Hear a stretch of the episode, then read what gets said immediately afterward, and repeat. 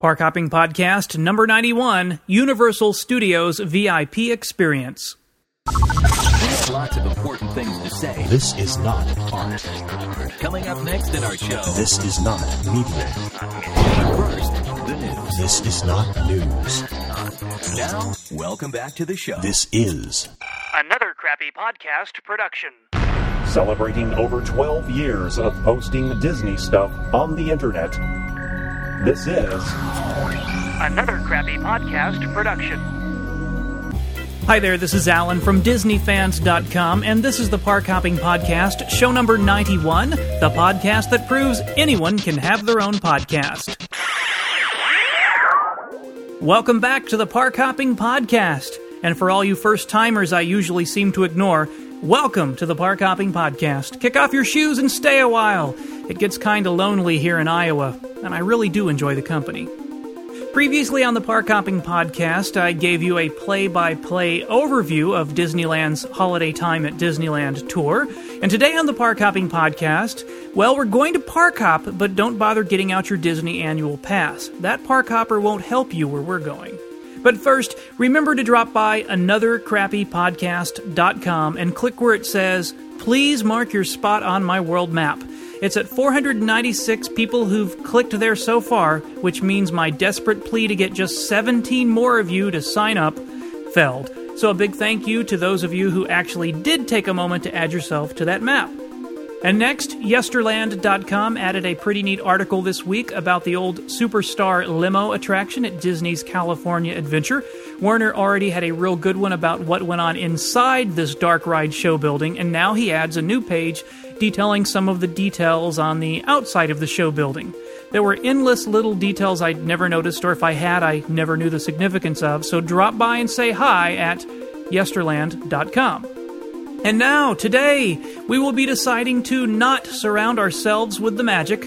Uh, apologies to Paul over at windowtothemagic.com. By this I mean we're putting our mouse ears away and leaving Disneyland property, where we will then be heading approximately 33.6 miles northeast up Interstate 5 to pass through Los Angeles and Hollywood on our way to Universal Studios Hollywood.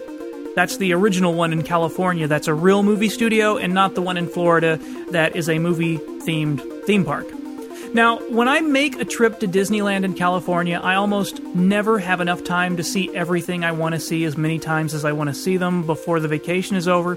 In fact, I've only visited Universal Studios twice previously. The first time was in March of 1999, and then again in November of 2000. Well, there's actually a third time when I was at Universal, but that wasn't to see the theme parks. So remind me to tell you the story about how I got to visit the offices of DreamWorks one time, and specifically remind me to tell you about Steven Spielberg's golf cart and getting to see a former Disney executive's office. but I digress. For this 10 day trip to Southern California, there was finally going to be enough time to visit Universal Studios and Knott's Berry Farms, in addition to the two Disney theme parks. I still can't imagine having enough time to also check out SeaWorld, Legoland, and Adventure City on one trip, but, but maybe someday.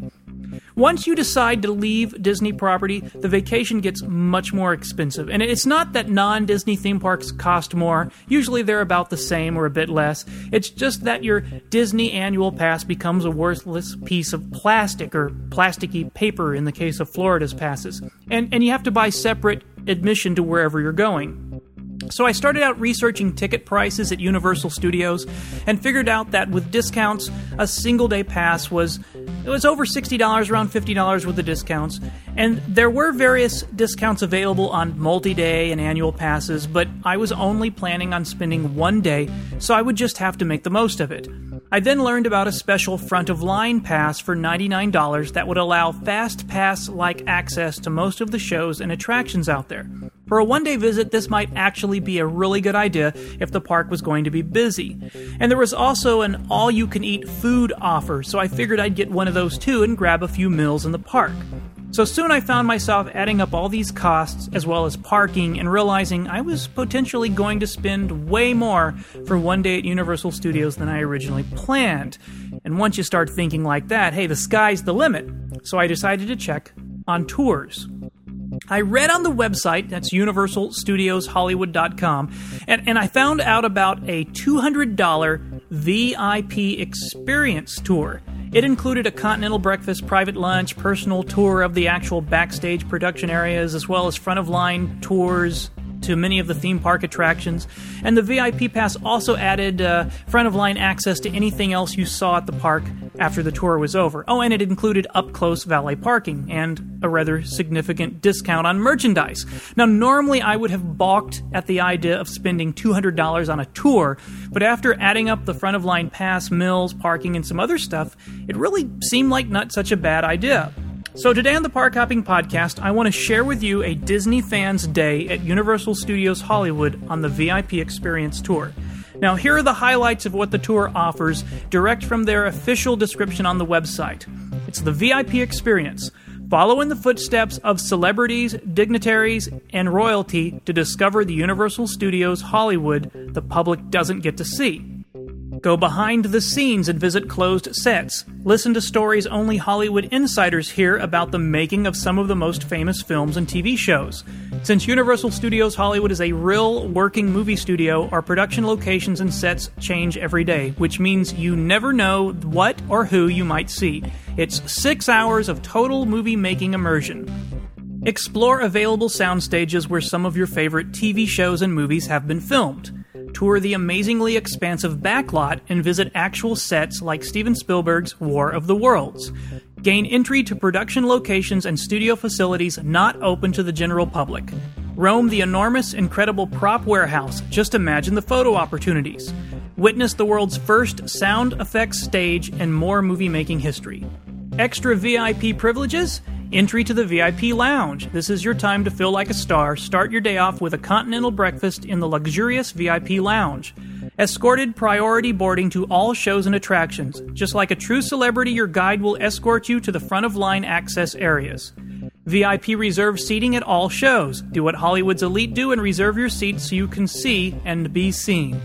Gourmet lunch. With your senses on overload, you're bound to work up an appetite. Sit down for a gourmet lunch prepared in our very own studio kitchen. Valet parking, drive up and hand over your keys just like the Hollywood heavyweights do. Sounds pretty cool, huh? Is it worth $200? Well, let's get started with a whirlwind recap of my day being treated like a VIP, and let's find out. Oh, and I do apologize for all the background noise. I'm in the process of selling off 14 hard drives and a bunch of hard drive cases, so I've got a lot of stuff turned on, doing copies, getting things ready to sell.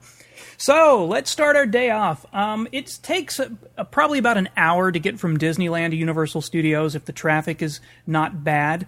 And we were told to arrive about 30 minutes before opening at 10 o'clock. So about 9:30 in the morning, uh, we drove up, found our way around, and found the first valet parking spot, and they said, no, no, this is too far away. You go to the one way up there.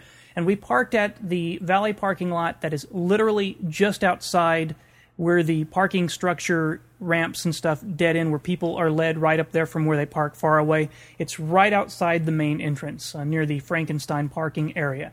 So we got to actually drop off our keys and then walk right down a little sidewalk around the corner, and there was the Universal Studios Hollywood sign.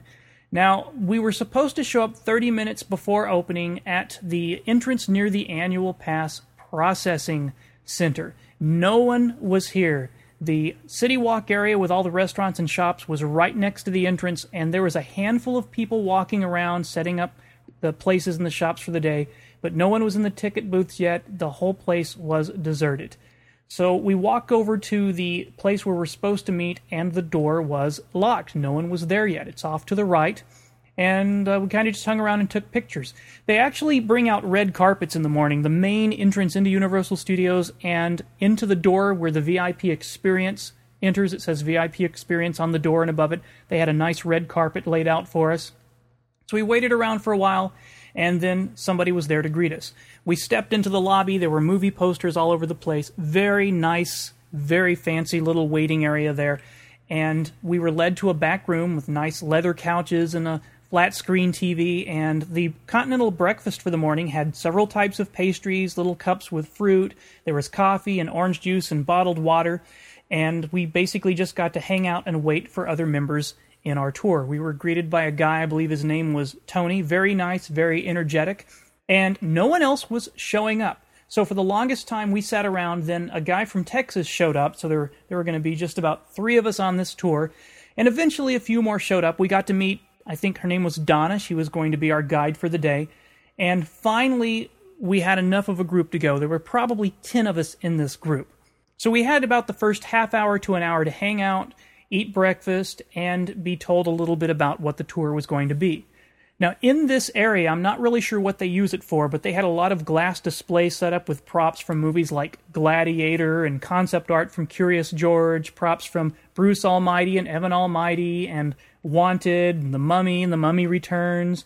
A lot of little props were on display in the hallway, so we just kind of got to look at movie posters, props, and eat, and uh, stow stuff away. We were all given bottled water and told we could take some with us so we could have it later on and wouldn't have to, you know, stop and uh, they actually gave us yellow rain ponchos and said these will be for later when we do Jurassic Park. Now, I remember riding Jurassic Park the year it first opened, and it was the wettest water ride ever. So they were actually giving their VIPs rain ponchos ahead of time.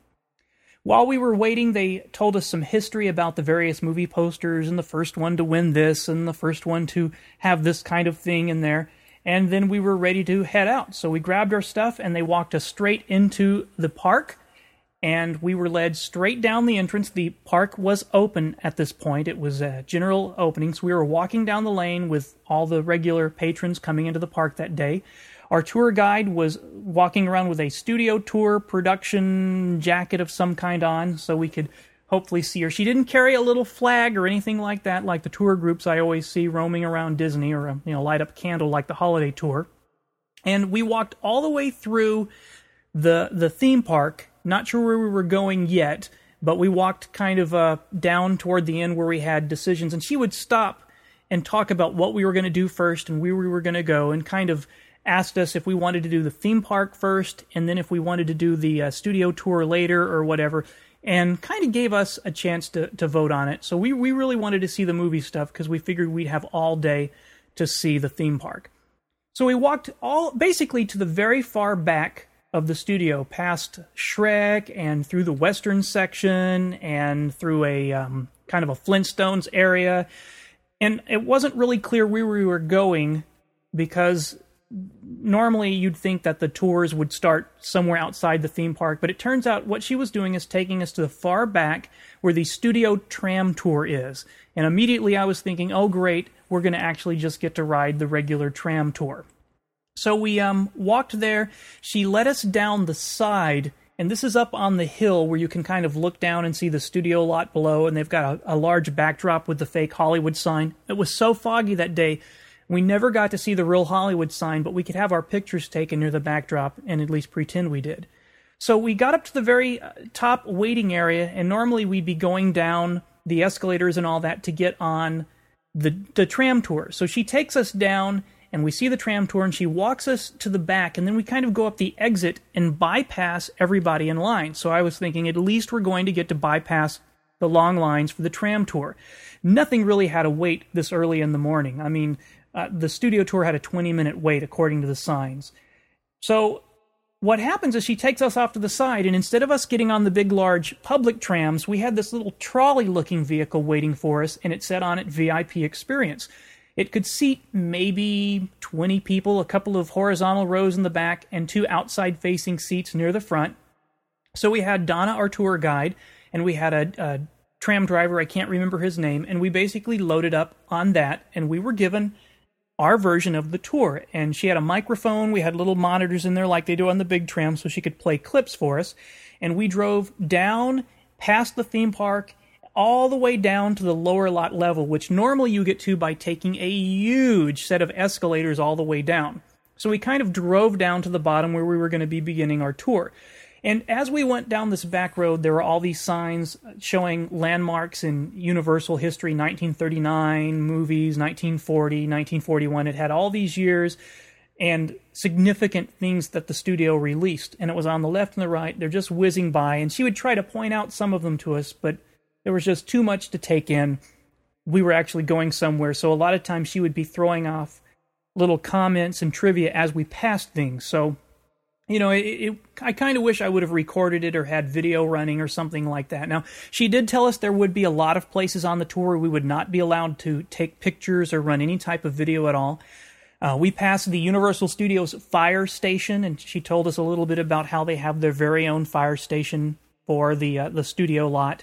We were up behind the Jurassic Park building, and uh, this was all the backstage area that normally you can't walk to it. Some of the tours go there. We got to go past the backsides of the the water tanks and and she would just kind of point off like over here is you know stage 25 and they're currently doing whatever in there and this is where Alfred Hitchcock did his movie and she just throw out these little things and and our first stop was actually going to be I think it was supposed to be the sound editing and we stopped near the Alfred Hitchcock Theater building and she pointed out some of the names that all the different buildings have and who they were in tribute to and we were going to be walked over to a place to see where they do some audio recording.